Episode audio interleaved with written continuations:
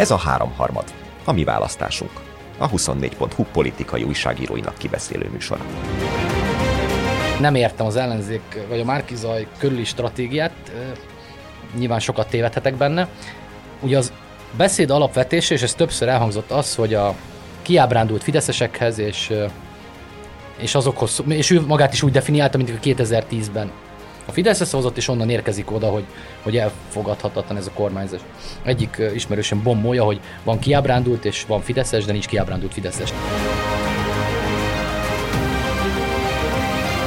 Kerner Zsolt, Pető Péter és Nagy József a háromharmad mikrofonjai mögött. A hallgatók nem hallották, hogy az elmúlt 10 perc Kerner Zsolt és Pető Péter fogazatáról szól, de ezt már majd privát e-mailben tudják velük megbeszélni, hogy milyen csapok, csonkok és egyéb mindenféle implantátumoknak a... Egyszerűbb lett volna fölvenni akkor most. ugye, ugye mondtam én nektek, de hát még ennél is a két jeles kollega fogazatánál két sokkal érdekesebb témával, még annál is érdekesebb témával készültünk már. Érdekes előtte még érdekelt, úgy láttuk rajtad, azért sokat kérdeztél bele, de mindegy most már. De tényleg, pont ezt mondom, két rendkívül érdekes témához képest is még két érdekes témával folytatjuk. Reméljük, hogy nem lesz a témák végén semmiféle fogkiverés, hogy itt akkor egy ilyen gyönyörű szép kanyart, kanyarítsak a mondatom végére. Szóval az egyik témánk az az EU-s ügyek a héten, a másik pedig a két miniszterelnök jelöltnek az évértékelő. Javaslom, hogy a fogászati kezeléseken átesett Kerner Zsolt lelkének balzsamozása érdekében kezdjük az EU-s ügyekkel, hiszen ő a mi szerkesztőségünknek a, a külpolitikai főfő szakértője.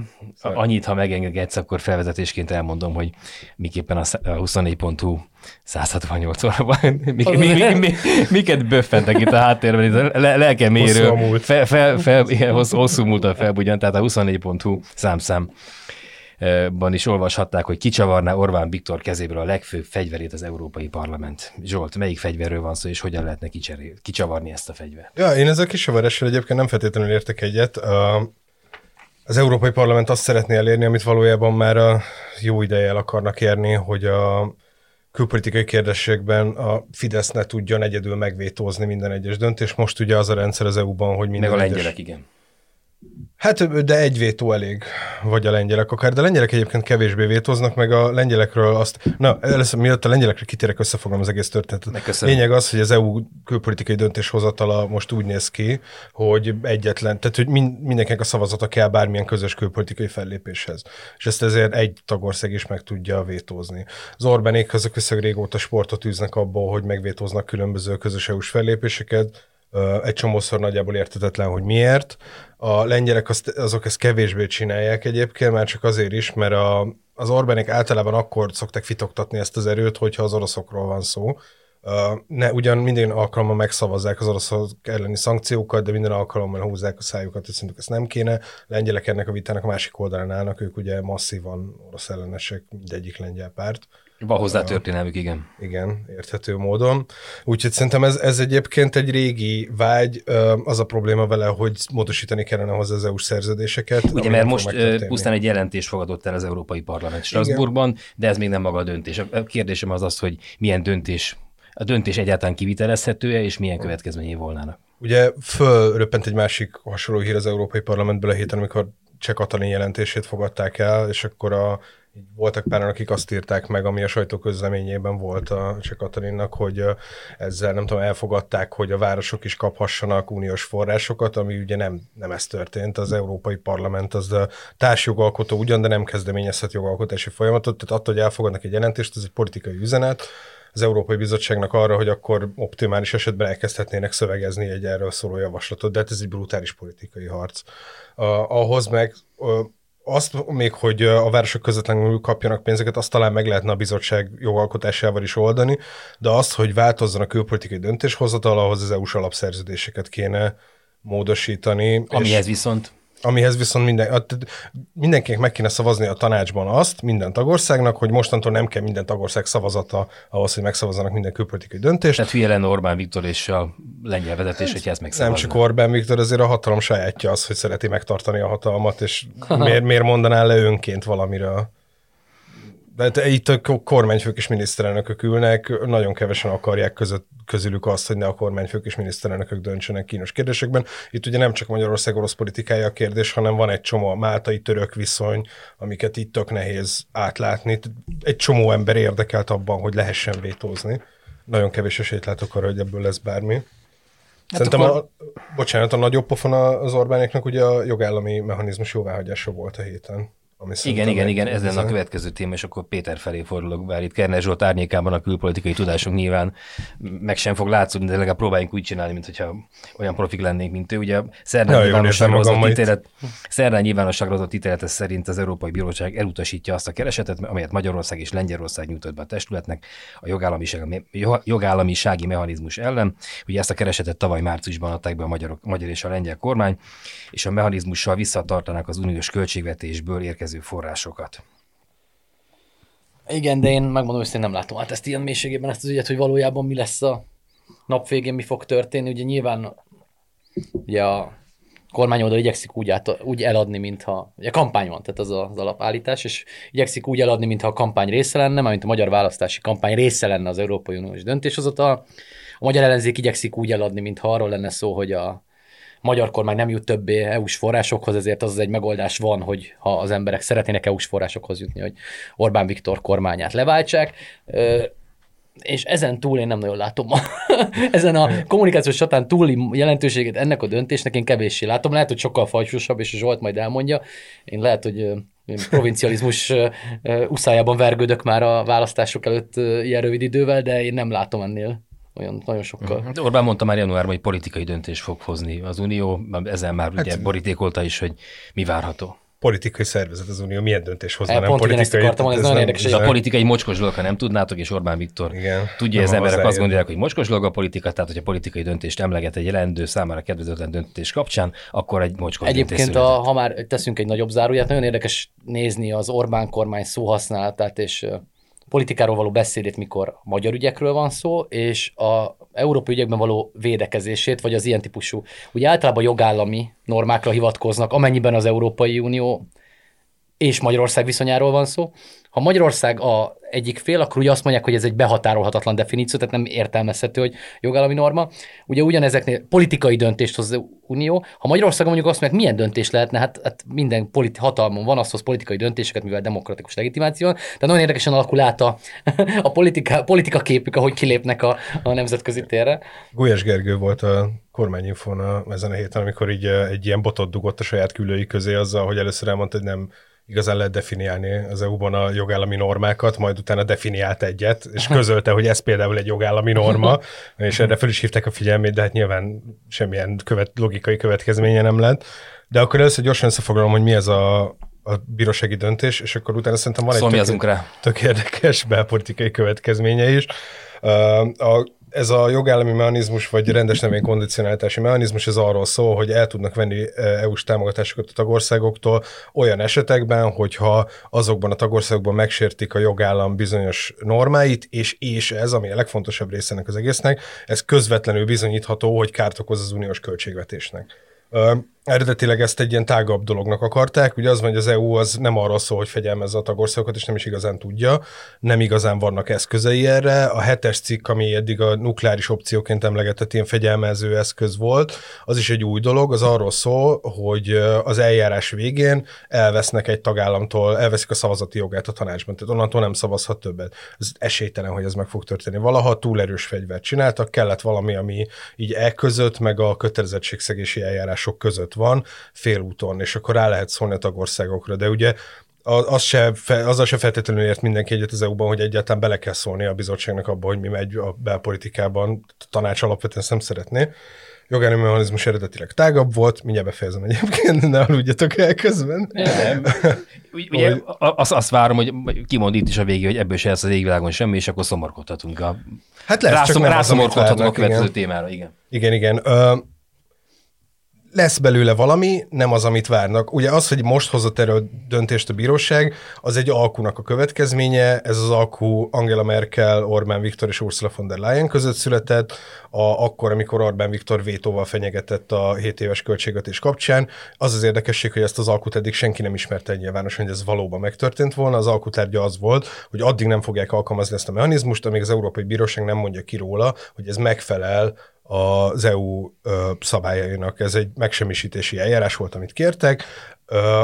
Ezt Gulyás Gergő elismerte egyébként a kormányinfon, ez volt az első alkalom, ha jól emlékszem, hogy valaki elismerte, hogy létezett ez az alkú, hogy addig nem lehet alkalmazni. Maga a mechanizmus életbe lépett január 1-én, de a bizottság addig nem, nem kezdte el alkalmazni. De egyébként ennek az egésznek a következménye az, hogy nagyjából nem fog történni semmi a választások utánig. Nagyon hosszú folyamat. Még csak egy mondat hozzá, mert a, közben a, azért egy mondat eszembe jutott, hogy a, ugye erről is ugye az, az van, hogy mikor a ilyen típusú szabályokról, vagy politikai következményekről hajlamos beszélni a ellenzéki nyilvánosság, ugye akkor Orbánhoz méri az ilyen intézkedéseknek a jó vagy rossz volt. Tehát jó, amennyiben képes Orbán Viktor ö, ö, hatalmát valamilyen módon korlátozni, vagy az Orbánhoz fűzött vagy az Orbánról leszűbe jutó asszociációs mezőben, Lás Tibor István és Mészáros Lőrinc, valamilyen kárt okozni. Rossz, ha erre képtelen az eszköz. Noha valójában ezek az eszközök jó vagy rossz volt, abban mérhető, hogy az Európai Unió működését jobbá vagy rosszabbá teszik. Orbán Viktor az Európai Unió történetében mint ahogy minden vezető egyébként lábjegyzet lesz egy napon. Tehát már Angela Merkel is, mindenki. Tehát, hogy nem hozzájuk kell szabni ennek a rendszernek a működését, hanem a, ahhoz, hogy hogyan képesek majd a, norm, a egyes tagállamoknak a, a működését optimálisan illeszteni az Európai Unióhoz. Ez a szűkítő rendelkezés egyébként, amit a Zsolt is említett, ugye itt lényegében nehézé tették ugyan a, a bizonyítását annak, hogy hogyan élnek vissza költségvetés, hogy hogyan, tehát azt azt is bizonyítani kell, hogy a költségvetés ből hát, helytelenül költötték el, vagy teljesen mindegy, tehát hogy, hogy van benne még egy bizonyítási szakasz is. Valamilyen lényegében. kapcsot kell a, a jogállami Igen. dolog és a költségvetés között felmutatni. Ugye, ami azt jelenti, hogy ugye egy szűkítő, amire most mondom, a ellenzéki nyilvánosság hajlamos, akkor jó vagy Orbánnak most akkor könnyebb vagy nehezebb, de valójában lehet, hogy sikerült ki eszközölni egy olyan eszközt, ami az Európai Unió működésében egy olyan új eszközt hoz, ami egyébként hosszú távon segíti a ilyen olyan visszaélések megakadályozását, vagy föltelesett. Hogy Orbán Viktor atipikus fejlemény az Európai Unió történetében,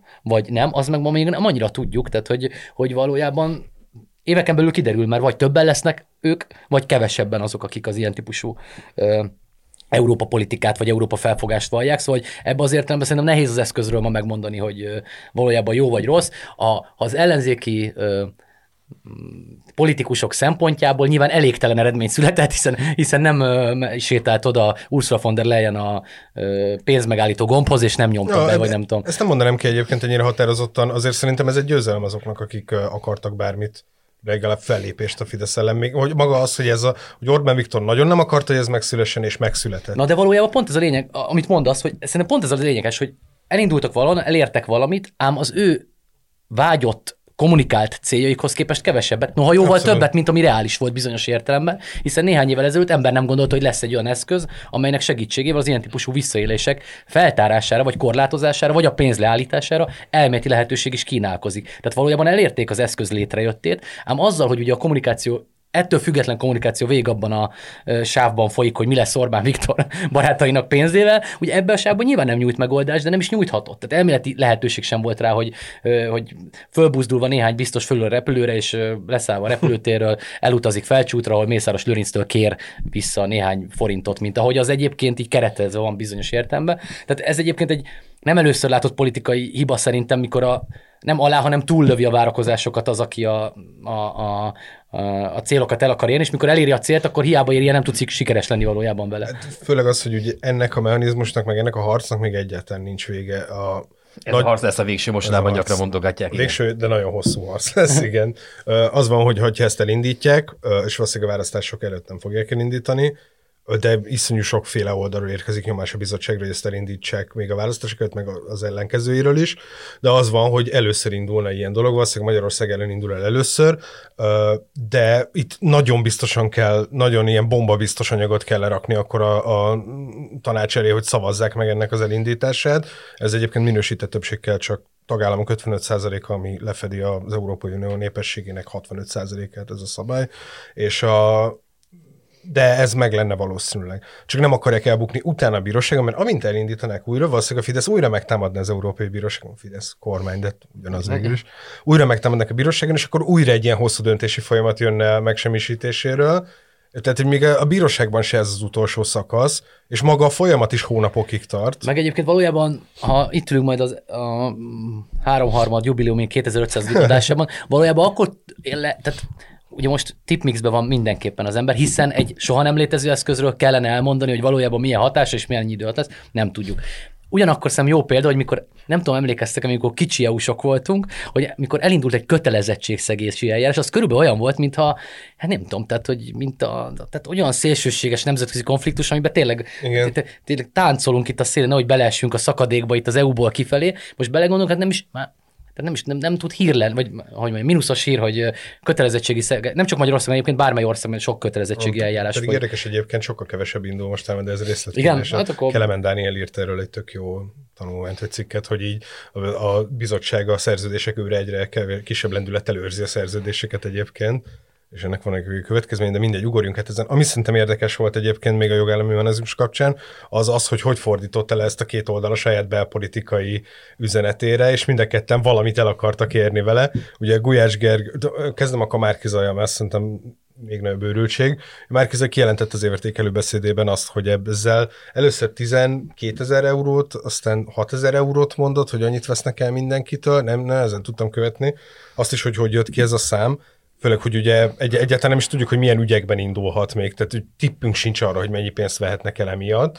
Uh, semmi köze nincs a valóságnak az, hogy mindenkinek a számlájáról leemelnek másfél millió forintot Magyarországon. Már csak azért is, mert egyébként ebben a jogállami mechanizmusban benne van a végfelhasználók védelme, tehát az EU-s pályázatokat a magyar kormánynak költségvetési forrásból ki kell fizetnie addig, amíg nem jön pénze az Európai Unióból. Tehát itt semmilyen magyar nem veszít pénzt elvileg, csak a kormány. Hát nyilván elosztotta az, a nagy, nagy összeget 10 millióval, és úgy jött ki a végén. Nagyjából igen, ez lehetett a de hát ez nyilván pont ugyanannyira hülyeség, mint az, amit Gulyás Gergő mondott, hogy, hogy ezt a gyermekvédelem miatt született uh-huh. ez a döntés. Ami szerintem tök érdekes, hogy egyértelműen azt mutatja, hogy így pörgetni akarják valahogy ezt a gyermekvédelmi népszavazási kampányt, és mert eddig szerintem nem ment annyira jól, mint amit vártak tőle. El akarjuk varni egy kis színessel ezt az első témákat? Ugye Varga Judit lényegében azon túl, hogy hihetetlen támadásnak minősítette a szerdai kormányinfon azt, amiről beszéltünk, tehát ezt az uniós ö, döntést, utána elmenekült a sajtó kérdéséről. Igen, de az hozzatartozik, hogy én ebbe az ügyben megengedőbb vagyok. Abban nem, hogy Varga Judit miniszteri fennállás során szerintem független, kormánytól független, közvet vagy közvetlenül független. Na, tehát kormány által közvetlenül, közvetlenül finanszírozott médiamunkásokon kívül nem nagyon adott még valószínűleg interjút, tehát hogy konfrontatív helyzetet nem vállalt. Na de Gulyás Gergőnek meg a másik részében az igaza van, hogy ott áll egy miniszter órákon át és válaszol minden kérdésre, és azt hiszem, hogy az ügybe egyet csak került meg, vagy egybe biztos vagyok, nem kerülte meg jobban, mint hogy Varga Judit megkerülte volna. Tehát, hogy, hogy én nem gondolom, hogy, hogy olyan kormánytudás berag, nem is ebből az ügy miatt volt érdekes szerintem a Varga Judit elmenetele nyilván, hanem a, hát, Völner ügy, miatt, ügyben, a Völner ügy miatt volt érdekes, tehát hogy, hogy ez a része ö, Igazából az a kérdés szerintem, hogy minek kell bejönni. minek ment oda logikájára. Ezt, ezt én sem teljesen értem. Ami nyilván egy áldozathibáztató logika a széles nyilvánosságban, de, de okkal vetődik fel, hogyha tudták, hogy nem marad, akkor vajon a Gulyás Gergely miért lett volna kevésbé alkalmas arra, hogy azt mondja, hogy politikai támadást intézett Magyarország ellen az hát, európai. Egyébként nekem az a tippem, hogy azért, hogy bárki elmenjen erre a kormányinfóra.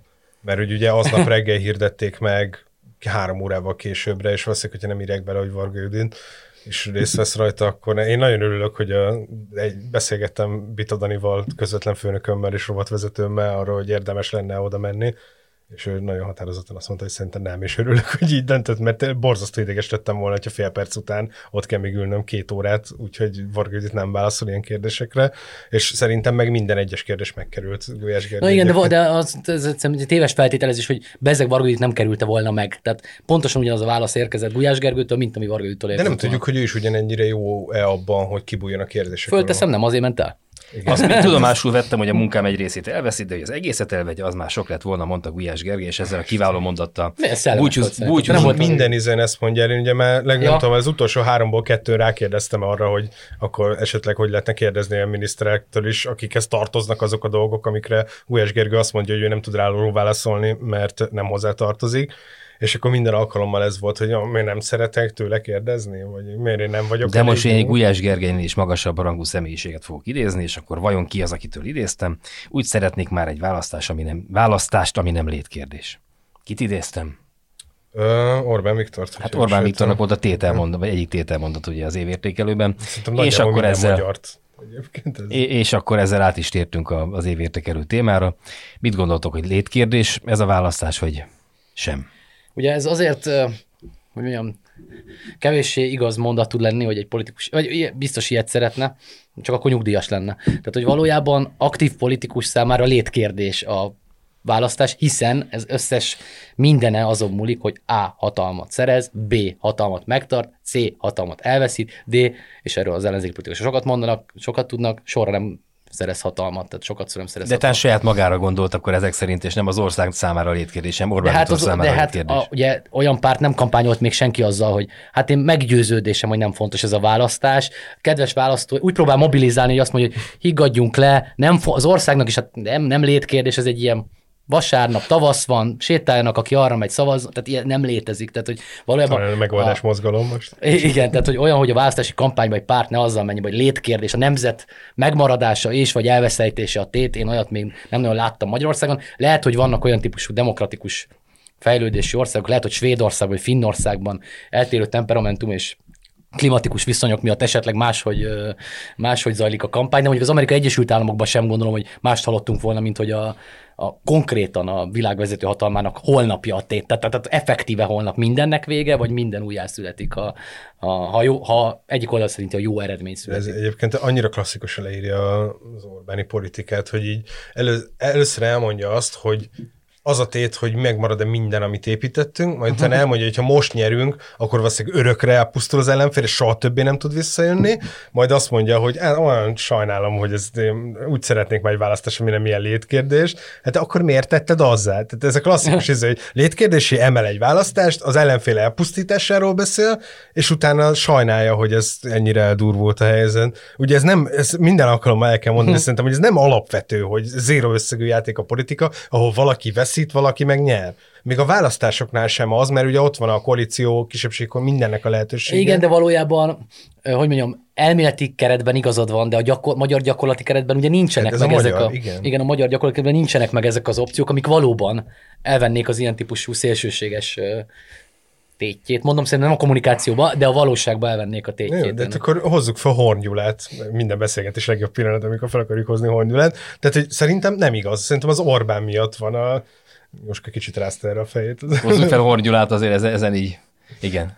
Uh, szóval, hogy érted, le lehet mondani hatalomról a magyar politikai rendszerben is. Ugye ez a klasszikus, ez, hogy amikor Hongyula nem volt hajlandó élni a szocialista párt kétharmados felhatalmazásával, anélkül, hogy a többi párttal konzultált volna, és ezzel nem akarom nyilván egy ilyen hősként bánítani Igen, de nagyon érdekes, mert ma meg az ellenzék is azt mondja, hogy akár 50%-kal is át lehet uh, alkotmányt írni. Tehát, hogy nem tudom, hogy a akkori nyilvános, az akkori politikai kult, tehát Horn Gyula a rendszerváltás előtt a kommunista párt egyik funkcionárisa, vezetője, majd a rendszerváltás után négy évre hatalomra kerül, azért egy olyan kulturális politikai helyzetben van, és nemzetközi környezetben, amikor lehet, hogy az a politikai kormányzások a minimum feltétele valójában, hogy ő ezt a önkorlátozást végrehajtsa, mert nagyon más politikai térbe terelődik, amennyiben a volt komcsik, most leegyszerűsítve, elkezdik megírni az alkotmányt, vagy a kormányzást egyedül, bocsánat. Ne, nem, nem akarnak benneteket a Horn Gyula tematikából kibillenteni, de a kérdésem alapvetően a sután megfogalmazott kérdésem arra vonatkozott, hogy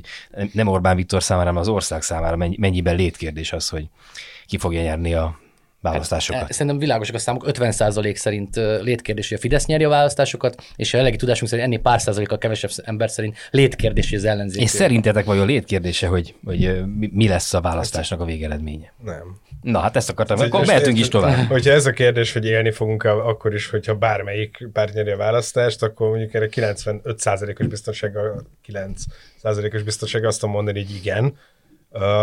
De nyilván van olyan, van egy csomó ember, akiknek kifejezett a létkérdés. Érted, hogyha az egyik, hogy az ellenzék azzal kampánya, hogy itt ki fog börtönbe menni, akkor kimondhatjuk, hogy azoknak Igen. az embereknek, akiket ők börtönnel fenyegetnek, igenis létkérdés, hogy ők győzzenek. Hogyha pontosan tudjuk azt, hogy nem tudom, az elmúlt négy évben hány újságot zárt be a Fidesz, és mennyire számolta fel a teljes civil szférát és a a, a független újságírást, akkor kimondhatjuk, hogy a maradék civil szervezeteknek, újságoknak, ellenzéknek létkérdés az, hogy ne nyerje meg a Fidesz, mert végük van, hogyha nem. És nyilván számos, tehát persze rengeteg ember éli meg úgy, hát hogy ne érné meg. Hát lehet, hogy a tanár is úgy gondolja, hogy létkérdés, hiszen amennyiben ezen a szinten maradnak a fizetések, akkor nem tud többé tanár menni, az, tanár lenni. Az egy, az egy, az egy létem, létdilemma, hogy én tanár szeretnék lenni, és ha ebből a kettő opcióból az egyik azt kínálja, hogy lehetővé teszi azt nekem hosszú távon, vagy azt ígéri legalábbis, hogy tanár maradhassak, akkor számára nyilván létkérdés, tehát az emberek többsége számára nyilván föl lehet fogni úgy, mint létkérdés. Az, amit a Zsolt mond, az meg a realitás, hogy bármi történik valójában nyilván menni fog tovább az élet. Tehát a, a... Kanadában. Számunkra, de Jártak már ott mások is, igen. igen. Ha minden tisztességes kicsi feláll és csatlakozik hozzánk, akkor április harmadikán elzavarhatjuk a korrupt zsarnokot. Ugye ezt meg a másik évértékelőben hallhattuk. Ennek mekkora MZP-től, mekkora realitását látjátok? Ez egy nagyon érdekes beszéd volt szerintem, és én ezen már gondolkodóba is estem, mert nekem megmondom őszintén, én nem értem az ellenzék, vagy a Márkizaj körüli stratégiát, nyilván sokat tévedhetek benne. Ugye az beszéd alapvetése, és ez többször elhangzott az, hogy a kiábrándult fideszesekhez, és, és azokhoz, és ő magát is úgy definiálta, mint a 2010-ben a Fideszre szavazott, és onnan érkezik oda, hogy, hogy elfogadhatatlan ez a kormányzás. Egyik ismerősen bombolja, hogy van kiábrándult, és van Fideszes, de nincs kiábrándult Fideszes. Tehát, hogy ez, ez, és ez szerintem nagyon jól leírja azt, amit mondani akarok, hogy szerintem ez egy hamis dilemma, amit fölállítanak maguknak. Tehát egyszer megcéloznak egy olyan célcsoportot, ami jellegi tudásunk szerint nem elérhető. A, most ugyan századvégkutatás volt, ami kijött, de én még nem találkoztam senki, aki ne azt mondaná, hogy a Márkizaj elutasítottságát az sikerült rettetesen növelni a fideszesek táborában. Erre szolgált egyébként több hónapnyi kampány, tehát elképesztő erővel az előválasztás utána, ha egy napra is elbizonytalanodó, elbizonytalanodó Fidesz stratégia, elképesztő erővel ment rá a Márkizaj balra ö, tolásában. Ma is látjuk ugye, hogy Mini Ferencként ö, számos helyen föltűnik, tehát a Gyurcsányhoz kötésében, és eb, ebbe a pozícióba szerintem nincs olyan mérés, ami az ellenkezőt mutatná, sikerült betolniuk. Onnan, abból a pozícióból el, elvenni a Fidesztől, vagy azt állítani, hogy onnan ő kiábrándult százalékokat tud még most 50 nappal előtte ö, megszerezni, azt egyszerűen téves gond, elgondolásnak tartom. Ezzel szemben viszont azt látjuk, hogy ezekben a hónapokban rendszerűen az ellenzéki szavazók vagy fogynak, vagy elbizonytalanodnak, ez nyilván majd kiderül a legnagyobb, list, legnagyobb mintás közénykutatáson április harmadikán, de hogy alapvetően szerintem az elsődleges céljuk az lenne, hogy ott az összeset elviszik, aki elérhető, hiszen tavaly ősszel, évvégén konkrétan X-re nyerésre álltak az akkori jellemzői vagy kutatói konszenzus szerint. Tehát ebben az értelemben én egy picit nem látom, hogy vagy mondom, aztán április harmadikán, mert ha úgy alakul és megcáfolnak, és öttel kevesebb Fideszes lesz, de öttel többet áthoztak oda, akkor én tévedtem, de én ma nem látom, hogy ez miről szól ez a stratégia. De az, amit mondasz, az szerintem, amikor arról beszél már Péter, hogy egy hétgyerekes, konzervatív volt Fideszre szavazó családapa, nem feltételezem, hogy van mögötte stratégia. Valami átgondoltság biztos van, de nem úgy néz ki Márkizaj Péter, mint aki mögött olyan nagyon komoly stratégia lenne. De el tudod képzelni, hogy egy ilyen pillanat, mikor készülünk rá hónapokig véletlen? Tehát Igen, beszél... abszolút, abszolút el tudom. Abszolút el tudom. Az, azt, el, azt el tudom képzelni, hogy iszonyú munka meg tanácsadás van mögötte, de a végső dolog az az ő fejében születik uh-huh. meg. És szerintem egyébként az, amikor erről beszél, az valójában a gyakorlatban nem a kiábrándult fideszeseket szólítja meg, hanem azokat, akikről ha. te beszéltél, és ott hagyták a nagyvárosokba. Mert ugye pont erről beszéltünk, hogy a, a városok szívei, szívében nyert nagyot Márkizaj Péter, és akkor is beszéltünk arról, hogy valószínűleg azért, mert fogalmuk sincs róla, hogy ki ez az ember, csak tudnak róla egy dolgot. Hogy ő egy volt. ilyen beszéd elkészülhet úgy, hogy a, a, az egyébként a beszéd elhangzásakor ott ülő szövetséges vezetők kell nincs átbeszélve? Hát biztos, hogy látták nagy vonalakban a beszéd. Nem azt mondom, hogy ez nekik meglepetés, de egyébként biztos, hogy nincs annyira átbeszélve. El tudod azt képzelni, hogy Karácsony Gergely Kanász Nagy Máté, a, aki így nem találkozott volna még velő az LMP egyik társelnöke, ö, hogyha látták volna azt a beszédben, hogy Orbán Viktor golyóálló mellényben megy óvodába, akkor nem akarják kihúzatni? Nem tudom, nekem azt tűnik logikusnak, hogyha együtt ülnek fel egy hajóra, akkor legalább az ilyen legfőbb kikötőket átbeszéljük, hogy ott éppen De mit, mit pakolnak ki be a hajóba. átbeszélhették szerintem, mert Zsolt, amit te mondasz, az, az, az olyan autoritása mindenkinek van, a lídernek pláne, hogy a mondatait megtartja magának. Mm. Ugye az, amit a Jóska mond, az meg én is úgy képzelem azért, hogy legalább a pilléreket, hogy a, arról beszélek én, te arról beszélsz, hogy, tehát azt nem tudom elképzelni, hogy ez ne legyen ez egyeztetve. Ez biztos, hogy egy, bocsánat, ez biztos, hogy egyeztetve volt, mert ugye Márkizai Péter most mondta el először a közjogi programját programját nagy vonalakban. Tehát az, amit ő elmondott, hogy mit akarnak csinálni gyors felsorolásban, az az ellenzék közös programjának a közjogi része volt. És ezért biztos, hogy át volt beszélve, de a, a, hogy ennek a részletei át voltak-e beszélve, vagy akár csak a, az íve, azt nem tudjuk. A Partizánon volt egy interjú után egy nappal vagy két nappal előtte vele, ott rengeteg kérdésre mondta azt, hogy na majd, hogyha hatalommal kerülünk, majd kormányon leszünk, akkor ezeket megoldjuk, kitaláljuk, megcsináljuk. Erről mit gondoltak erről a...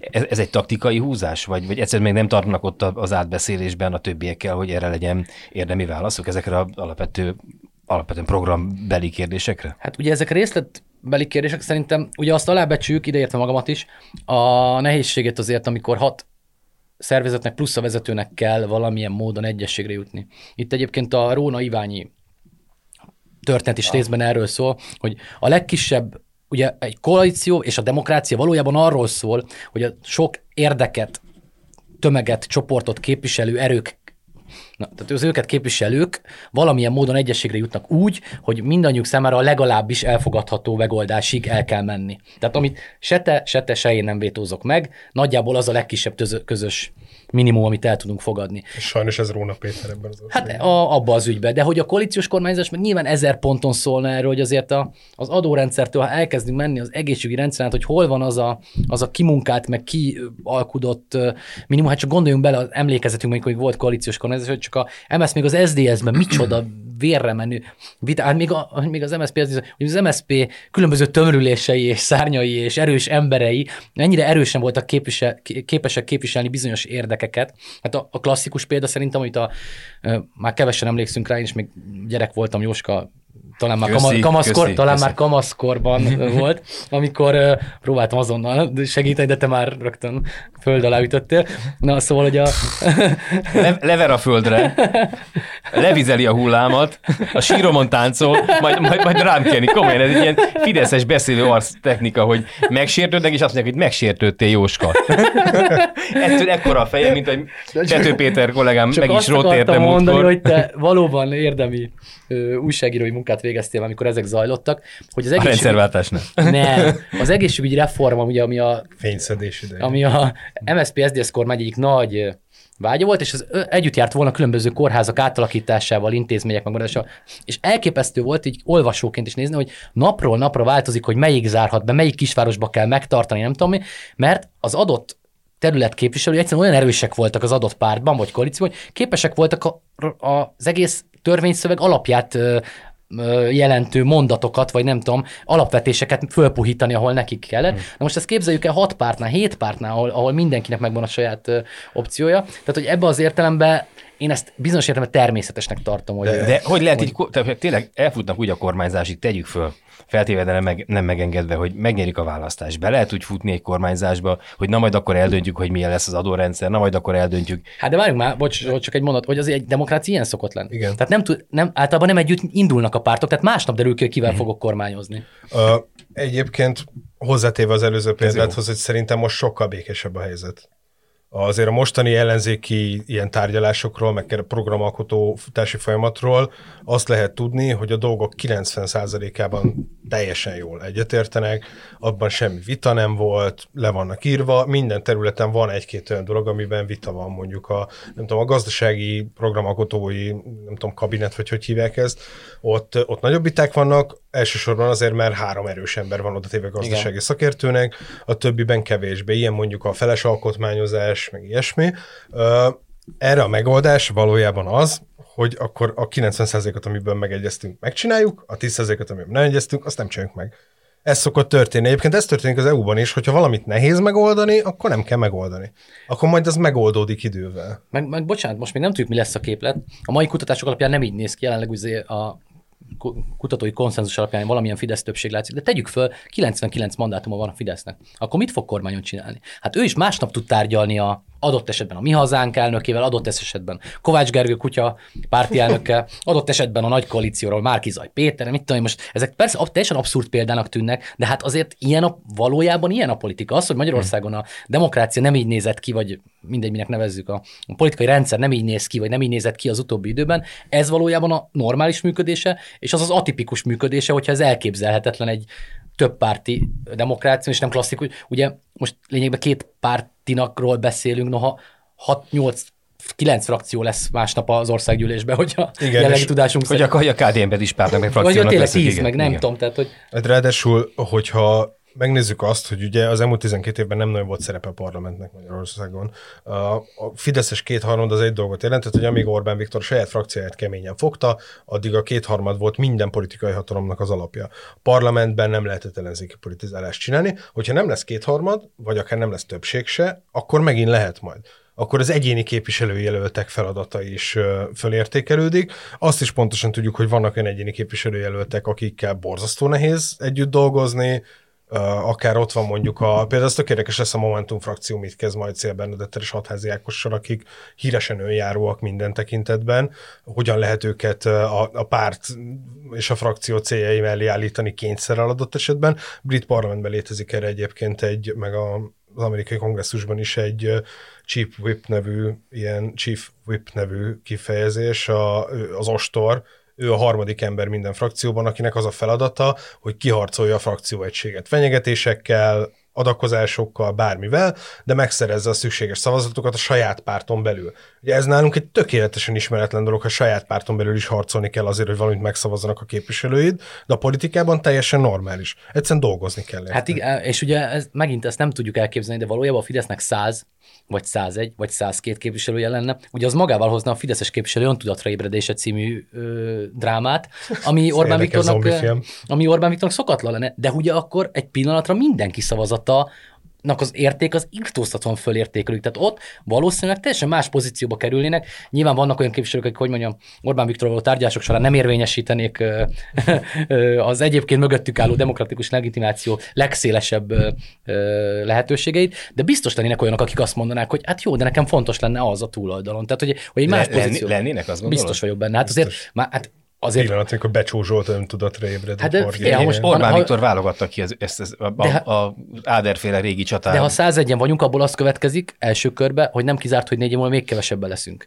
ha a még kevesebben leszünk, akkor azt nagyon szeretném, ha jelennék a még kevesebb egyike. Én akkor leszek a még kevesebb egyike, ha a választóimat meg tudom tartani. Hogyan tudom megtartani a választóimat? Ha, me, meg, ha meg tudom, haza tudom vinni azt a mennyiségű fejlesztési forrást, nem tudom, el tudom nekik mesélni továbbra is, hogy én vagyok a legjobb képviselőket. Tehát egyszerűen bele vagy szorítva abba a szerepbe, amelyben képviselő akarsz lenni. Ja, tehát úgy értem, én félreértettem, mert hogy nem arról beszélt, hogy fellépne akár a Fidesz központi politikájával szemben, hanem Jó, arról beszélt, hogy több, több pénz, több pénz, hát több, Hát a, a, azzal nekem kétségeim vannak, de abban, abban egyetértek, hogy pénzt szerezni a, a választókerületemnek. Kizárnak, az... azt sem tartom egyébként. Tehát ugye most uh, nyilván politika elméleti részéről beszélgetünk, tehát hogy nem tudjuk, de én, amit a Zsolt mond, az egyáltalán tartom kizártnak, hogy a ciklus felénél, vagy a harmadik évben, attól függően, hogyan állnak az akkori uh-huh. támogatottsági dolgok, miért ne gondolná, hogy az ő személyes érdekei egyszerűen egy ponton azt indokolják, hogy valamilyen ügyben állást foglaljon, még akkor is, ha az nem egy zárójel, polgármestereik most is csinálják. Hát a Cserpalkovics Andrásnak megnézzük a uh-huh. ciklusbeli megnyilatkozásait,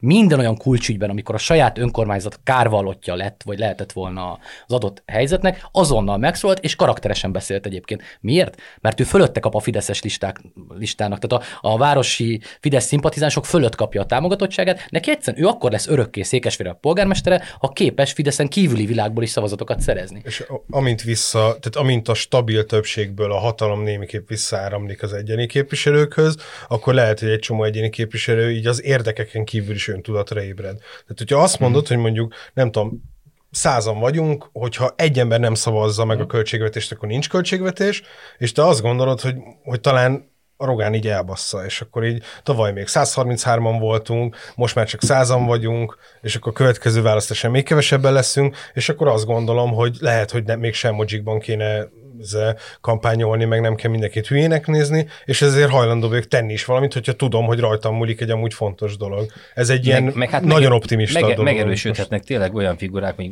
Navracsis Tibor megnyerni egyéniben és bekerülne, azért vannak néhányan, akik alanyi jogon is részesei, vagy ott, ott vannak a politikai palettán, és nem pedig szavazógépekként Orbán Viktor által rábökött emberként tolták be szavazógépnek őket a parlamentbe. Őket nyilván nagyban segíteni az ő arcépítésüket egy ilyen, egy ilyen szituáció. Zárójel az Orbáni zsenialitást azért ne felejtsük el. Ugye ez a fejedelmi udvar zsenialitást ilyen hatalom, mi ez pöckölési játékokban mérve. Ugye ez az udvartartás, amit épít, és ne felejtsük el, az összes ilyen emberét, akiről beszélsz, hogy öntudatra ébredhetne egy adott helyzetben, mind billegő körzetet kapott Igen. ezbe a helyzetbe, magyarul, ha ezek a billegők jönnek az Orbánnak, akkor valójában ezek a kérdések nem állnak fönn, mert akkor megmarad az Orbáni túlhatalom teljesen. Tehát valójában akkor nem kell öntudatra ébrednie, és nem kell Navracsis Tibornak azon gondolkodni, hogy milyen plusz szerepe van. Tehát, vagy Lázár Jánosnak, ez az a másik klasszikus példa. Tehát valójában ez egy olyan helyzet, amikor Orbán ezeket a figurákat beleteszi abba a játékba, hogy magát, maguk fölé emelik a, a hmm. miniszterelnököt, hiszen akkor teremtődik meg az a stabil többség, az a 120-as, 125-ös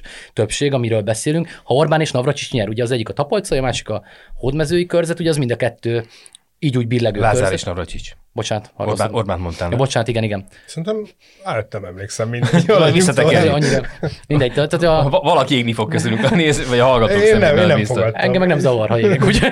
Végül akkor teljesen mindegy, akkor én hibám volt.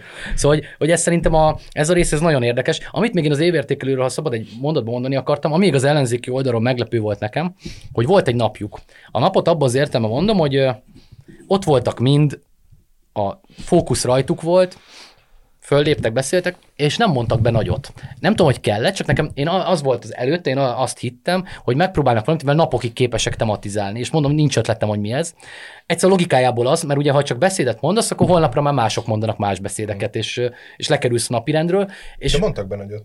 Március 15-ére kormányváltó nagygyűlés. Szerintem ez az egyetlen, amit... Tehát egy hát, valamit mondtam. Jó, csak be. azt meg egy kicsit papírformának gondoltam én legalábbis, hogy nagygyűlés én, én lesz március 15-én. Kívülről nézve szerintem nagy. Most tematikailag gondolom, nem egyszerűen nekem szerintem egy nehéz helyzet egyébként, mert ugye most ebben a hónapban lényegében minden olyan társadalmi csoport kapott valamilyen juttatást, amelyikben a Fidesznek A vagy gondjai vannak, B érdeke, hogy lejjebb vigye az ellenzék támogatottságát, lásd 25 éven vagy nyugdíjasok. És a, le... a, a fegyveres testületek a legdurvább szerintem az összes közül. Szintén, vagy, vagy még a mit akartam mondani, még a családtámogat, vagy az SZIA visszatérítések is. Tehát magyarul van egy olyan helyzet, amiben a Fidesz gazdasági értelemben uralja ezt a, hát ezeket a heteket, hiszen mindenkinek csipog a telefonja. Tehát ez ja, de ezt erre mondja ugye Márki Zaj, hogy a, ezt már többször elmondta, hogy az okos ember az elfogadja, amit adnak, és másfelé szavaz. Ez politikai értelemben nem rossz mondat szerintem, csak azt mondom, hogy, hogy, hogy ahhoz, hogy elkezd gondolkodni az, hogy miért jobb világ neked az, amiben tehát csipog a telefonod, és akkor közbe kell elgondolnod, hogy miért lesz neked jobb világ, ha nem csipog a telefon. Most leegyszerűsítem. Ugye először is nekik meg kell igényelni, hogy csipogni fog a telefon, ezt is tették egyébként. Nem SMS, jön, vagy SMS jön a pénzről, hogy kaptál. Ja, igen, bocsánat, igen, igen, erre. Nem vagyok biztos benne teljesen, hogy az embereket nem nyugtalanítja egy kicsit az iszonyatos mennyiségű pénz, amit most visszakapnak. Uh, ar- arról se, hogy igen, meg arról se, hogy nem. Tehát ez, mert így, De mi, miért gondolod? Azért, mert felelőtlenségnek tűnik. Mert soha nem, nem volt ilyen az elmúlt 12 évben. A Szerintem te annak a... felelőtlenségnek tűnik. Nekem Én szám, számos barátom mondja azt, hogy hát most, most kaptam a feleségem együtt 1 millió hatot, de hát ez nekem nem jár. Azért fizettem be a, nem tudom, a havi 600 ezer, 700 ezeres bruttó pénzemből az esziát, mert hogy azzal szállok be az egészségügybe, az oktatásba, az útkátyúzásba, és ez nekem nem jár, és most meg visszajött. Tehát nyilván nem fogja visszautalni. Én, én múlt héten, eldönteni feltétlenül. Én múlt héten egy asztaltásával ültem itt a sors este, amikor csütörtök vagy péntek este, amikor elkezdtek érkezni, az én asztaltárságomban nem panaszkodtak ilyen feszültségekről, nem számoltak be.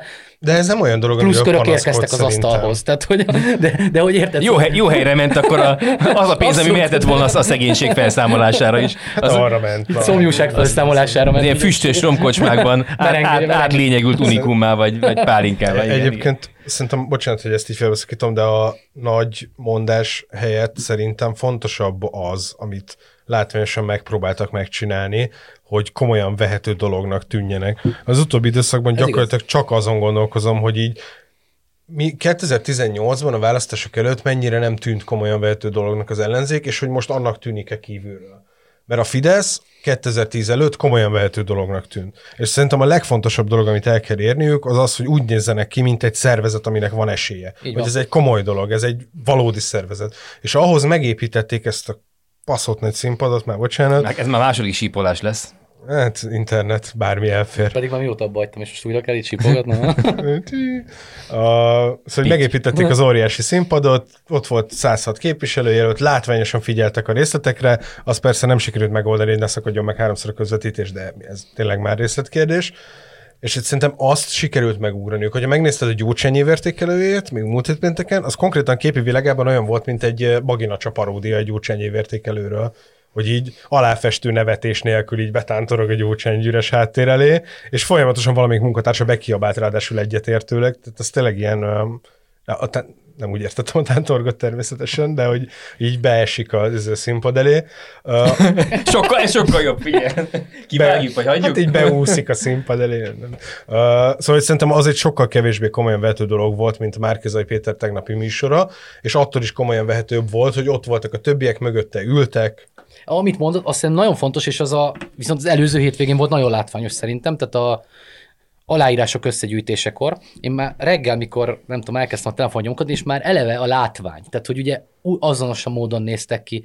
Voltak merchandising termékeik leegyszerűsített, tehát a kabáttól a sapkán át, nem tudom. Tehát ránéztél vala, ránéztél, és úgy tűnt, mintha egy egységes politikai szervezet Igen. kampányon azért, hogy egy másik egységes politikai szervezetet leváltson. És egyébként egész nap hatékonyak voltak, nagyon gyorsan összegyűjtötték, nagyon gyorsan kommunikálták, mindezt úgy időzítve, hogy a Fidesz ilyen-olyan akcióval egyszerre, vagy, vagy azt kicsit rongálva legyen. Tehát az egész hétvége úgy nézett ki, mintha egy nagyon versenyképes szervezet állna szemben egy másik versenyképes Igen. szervezettel. És nem csak, és szerintem itt nem csak az a fontos, hogy meg tudták szervezni azt, hogy összejöjjön fél nap alatt az összes aláírás. Emlékszünk 2018-ra, amikor nyilván más volt a matek, több izének kellett összeszednie kevesebb aktivistával, de még az utolsó napokban is voltak olyan körzetek, ahol le kellett küldeni Pestről aktivistákat, hogy ott szedjék össze.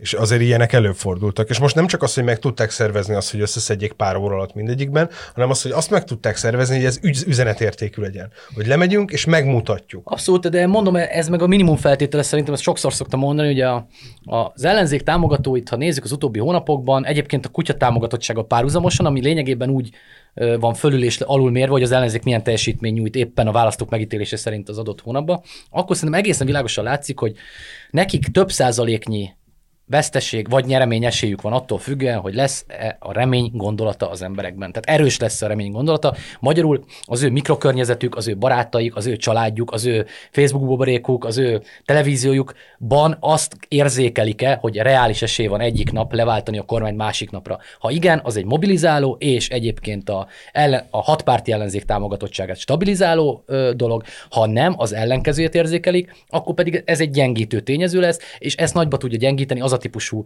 szivárogtatós fegyelmezetlenség, amihez újra visszatérnek alkalmasint, amikor éppen ráérnek, hogy egymásról mondanak információkat. Mi a sajtó vagy a médiában dolgozva nyilván nem vagyunk szomorúak, ha exkluzív információkhoz jutunk valamiről, csak hát ugye a politikai logika radikális tagadása az, egy olyan versenyképesség hátráltató tényező, ami, ami, ami zajlik ilyenkor. Ez sokkal kevesebb egyébként, mint bizonyos időszakokban, ahogy a Zsolt mondta. Szerintem ez most nagyon visszaesett. Abszolút, de hogy még mindig látunk a nyilvánosságban az ilyen jelenteket. Szóval szerintem nagyon érdekes lesz, hogy ezt a remény gondolatot meg tudják teremteni, és a választók fejében megszületik-e, vagy nem, mert most szerintem mondom, ez százalékokban lesz mérhető a nap végén. Na, ma volt szó telefon pittyegésről, volt szó kisípolásról, és most egy hármas sípszóval radikálisan berekeztem ezt a mai háromharmadot jövő héten találkozunk. Pető Péter, Kerner Zsolt. Köszönöm, búcsúzik Nagy József.